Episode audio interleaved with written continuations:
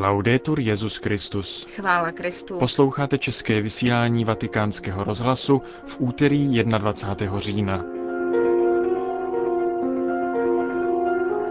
Na biskupském synodu o božím slově dnes byl představen provizorní text závěrečných propozic synodu. To a další aktuality z Vatikánu a ze světa uslyšíte v našem dnešním vysílání. Hezký poslech vám přejí Petr Vacík a Markéta Šindelářová.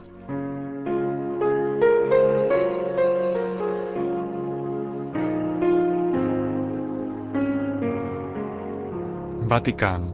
Dnes dopoledne se na synodu opět intenzivně pracovalo. V synodní aule byl za přítomnosti papeže představen provizorní text závěrečných propozic synodu. Tuto sobotu se očekává hlasování o definitivní podobě textu. Text obsahující návrh o 53 bodech představili kardinál Mark Ulé a monsignor Laurent Monsengwo Paisinia a schrnuje se v něm práce uplynulých zasedání synodu. Synodní otcové především vyjádřili přání, aby věřící rostli ve znalosti Božího slova a jeho spásné síly. Vyzvali také církev ke znovu obnovení svého misijního nadšení. Čerpali přitom mnohdy z teologických i pastorálních plodů, které vzešly z dogmatické konstituce o božím zjevení vydané před 40 lety. Text se obrací do budoucna a klade si otázku, co dál. Na prvním místě propozic stojí důraz na smíření, které nám bylo dáno božským slovem. V etnických konfliktech a mezináboženských napětích se žádá nasazení katolíků v budování mostů dialogu a ke snaze o harmoničtější soužití. V tom smyslu je důležité, aby každý věřící měl vlastní Bibli. Toto potom přivádí synodní otce k tématu liturgie, Žádají, aby písmo svaté bylo přístupné na viditelném místě v kostelích a aby se věnovalo více pozornosti hlubšímu studiu a přípravě lektorů. Návrh textu se také zmiňuje o nových technologiích komunikace a neopomíjí ani důraz na vhodné používání mikrofonu a zesilovacích zařízení během liturgie. Jedním z centrálních témat jsou zde homílie, které mají být připravovány v atmosféře modlitby a syceny zdravým učením. Zmiňuje se tady i možnost vytvoření homiletického direktáře. Jak už bylo oznámeno při jednáních ohledně revize lekcionářů, má se brát více v potaz současná role ženy ve společnosti, a to nejen v rodině a katechezích, ale také v lektorátu. Text také zmiňuje lekcio divína a navrhuje jeho podporu ve farnostech, rodinách, církevních hnutích, ve formaci budoucích kněží a v katechezi, aby formace křesťanů byla kontinuální a neredukovala se pouze na vysluhování svátostí. Na poput Benedikta XVI., který osobně přednesl svůj příspěvek na synodu 14. října, se text zabývá biblickou exegezí a nutností překonat dualismus mezi exegezí a teologií. Dalším velkým tématem jsou misie, zvláště poslání k chudým, utiskovaným a handicapovaným, aby boží slovo bylo zvěstováno všem lidem. V tomto směru byla vyjádřena obava týkající se fenoménu sekt. Tento fenomén je nyní třeba hlouběji studovat a neopomíjet. Dialog s Židy a muslimy, ať je pak pěstován na základě společné platformy Starého zákona a jedinečnosti Boží. Na tomto místě se znovu zmiňuje potřeba stále zdůrazňovat hodnotu lidského života, lidská práva a zvláště práva žen. Několik myšlenek je věnováno také ekologii s pozváním, aby byla podporována na základě božího slova a vědomí spolu z odpovědnosti za stvoření. V závěru dokumentu najdeme dvě poděkování. První z nich patří těm, kdo zvěstují boží slovo ve stísněných podmínkách a ústí ve výzvu k nasazení pro spravedlnost. Druhé poděkování patří ekumenickému patriarchovi Konstantinopole Bartoloměji I. Jeho účast na nešporách, kterým předsedal svatý otec, zde dokument synodu označuje za znamení hlubokého společenství, i když ne ještě plného. Toto poděkování je zakončeno modlitbou za dosažení pravé jednoty. To jsou ve zkratce základní témata, o kterých pojednává návrh závěrečných propozic synodu, který budou nyní synodní otcové muset upravit a připravit k závěrečnému hlasování. Výraz hluboké duchovní radosti a živé zkušenosti našeho společenství. Těmito slovy spontánně poděkoval Benedikt XVI. ekumenickému patriarchovi Konstantinopole Bartoloměji I. po jeho vystoupení v synodní aule. Důležitost této události potvrzuje také monsignor Brian Farrell, sekretář Papežské rady pro jednotu křesťanů v rozhovoru pro náš rozhlas.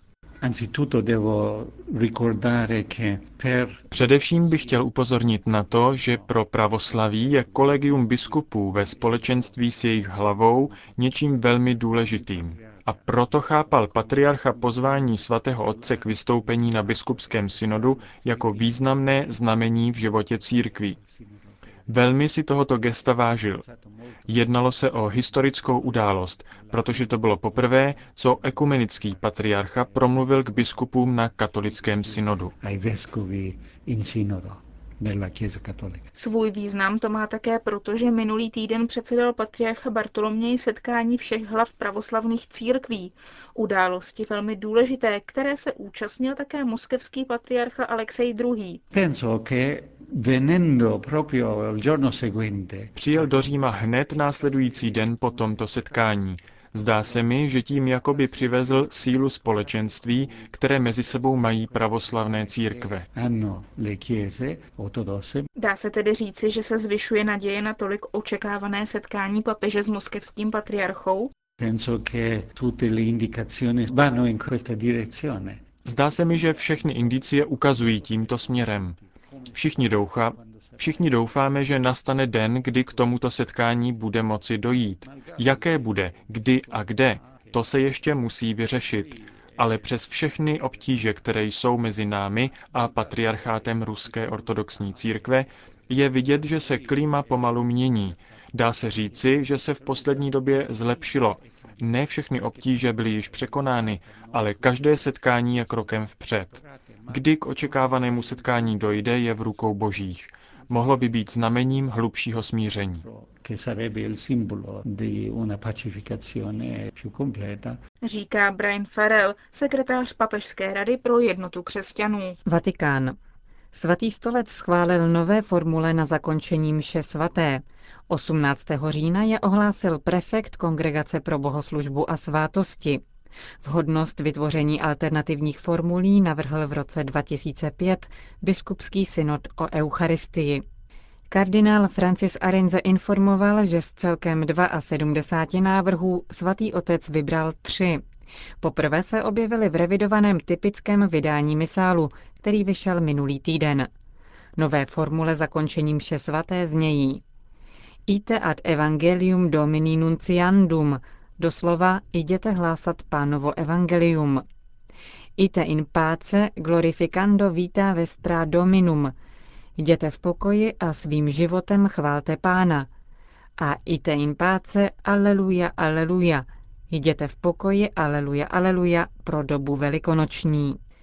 Dosavadní zakončení ite misa est, v české verzi přeloženo volně jako jděte ve jménu páně, zůstává nezměněno. Kardinál Arinze zároveň informoval, že eucharistické kompendium, navržené synodem před třemi lety, je téměř dokončeno. Vatikán. Benedikt XVI. přijal demisi arcibiskupa Lvovské latinské arcidiecéze kardinála Mariana Javorského. Ten rezignoval z důvodu dosažení kanonického věku. V úřadu ho nahradí monsignor Měčislav Mokřický, dosavadní pomocný biskup ve Lvově. Varšava. Nový životopisný film o papeži Janu Pavlu II. vidělo za první víkend v Polsku více než 150 tisíc diváků. Před dvěma lety na film o Janu Pavlu II. S Johnem Vojtem v hlavní roli to bylo o 70 tisíc víc. V pátek tak mělo polskou premiéru nové dokumentární drama Svědectví, které režíroval Pavel Pitera na motivy knihy dlouholetého papežova sekretáře a dnešního krakovského arcibiskupa Stanislava Diviše. Diviš ve své knize popisuje téměř 40 let strávených po boku Karola Vojtily. Papež Benedikt XVI. byl minulý čtvrtek přítomen před premiéře tohoto filmu a po jeho shlédnutí prohlásil, že díky dokumentárním materiálům a rekonstrukci historických dat je možné znovu pocítit papežovu vášeň pro evangelium. Benedikt XVI., který byl také dlouhá léta spolupracovníkem Jana Pavla II., se cítil pohnutý a ocenil také skutečnost, že mu film umožnil nahlédnout také kulturní a náboženský kontext Polska, ze kterého Jan Pavel II. pocházel. Paříž. Ve stém roce života včera 20. října zemřela ve francouzském Kalian sestra Emanuela, misionářka chudých v Káhyře. Madeleine Sinkin se narodila v Belgii v rodině zámožného průmyslníka. Ve 22 letech vstoupila do kongregace sester nejsvětější Pany Marie ze Sionu a přes 40 let byla misionářkou, učitelkou literatury a filozofie v Turecku, Tunisku a v Egyptě. V roce 1969 opustila dosavadní styl řeholního života a rozhodla se žít mezi nejchudšími na smetištích v Káhyře. Navštěvovala lidi ve slamech, poznávala jejich život a hledala pro ně pomoc v Evropě i v Americe, u vlád států i bohatých jednotlivců. Ze schromážděných fondů postavila porodnickou kliniku, ubytovnu pro děti bezdomova, dům pro mladé matky a útulek pro staré lidi. Z její iniciativy se tisíce dětí dostaly do škol a byla založena továrna pro sběrače odpadků. Sestra Emanuela se stala pro Francii tím, čím je pro svět matka Teresa z Kalkaty, svědkem křesťanské lásky k nejubožejším. Od roku 1980 pokračuje v jejím díle společnost, kterou založila. V roce 1993 se vrátila do Evropy, aby ve Francii pokračovala v obraně chudých, často v médiích a po boku Abé Piera. Tiskový mluvčí svatého stolce nazval sestru Emanuelu velkou postavou křesťanské lásky. Svým svědectvím, řekl otec Federico Lombardi, ukázala, že křesťanská láska dokáže překonávat národnostní, rasové a náboženské bariéry. Byla sestrou nás všech, řekl o ní prezident Nicolas Sarkozy. Byla ženou víry s velmi vysokými ideály a zároveň ženou činu, která vyjadřovala lásku v konkrétních gestech solidarity a bratrství na celém světě. Stojí v prohlášení francouzského prezidenta k úmrtí sestry Emanuely. Vatikán Jeruzalém. Izraelský stát trvá na pozvání Benedikta XVI. Prezident Šimon Peres uvedl, že papežská návštěva nemá být spojována s kontroverzemi kolem postavy Pia XII. Také izraelský velvyslanec u svatého stolce je toho názoru, že mluvit o krizi mezi jeho zemí a Vatikánem by bylo přehnané. Pro italskou agenturu ANSA Mordechai Levy uvedl, že Izrael nemá v úmyslu vstupovat do vnitřních rozhodnutí církve ohledně beatifikace. Na druhou stranu se ale nezdrží tvrzení, že názory na Pia 12. jsou různé. Někteří židé si papeže Pacelliho váží, jiní jeho veřejnou politiku kritizují, uvedl izraelský velvyslanec. Jak řekl, problém není v tom, zda papež tajně pomáhal židům či ne, nýbrž jeho veřejné mlčení.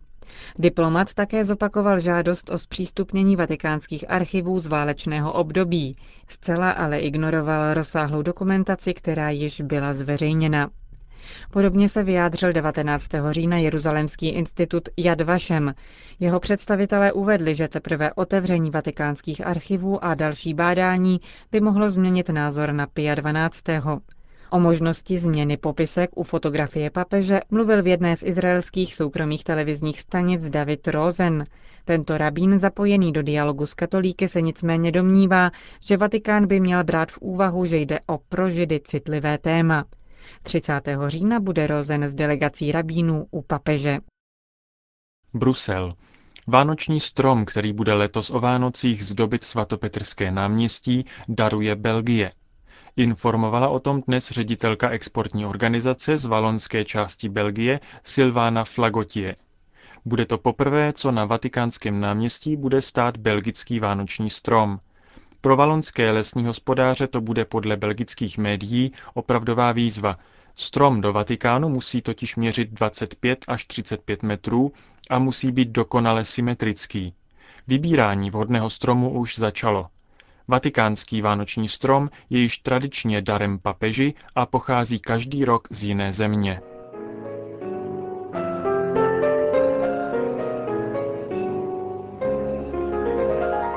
Končíme české vysílání vatikánského rozhlasu. Chvála Kristu. Laudetur Jezus Christus.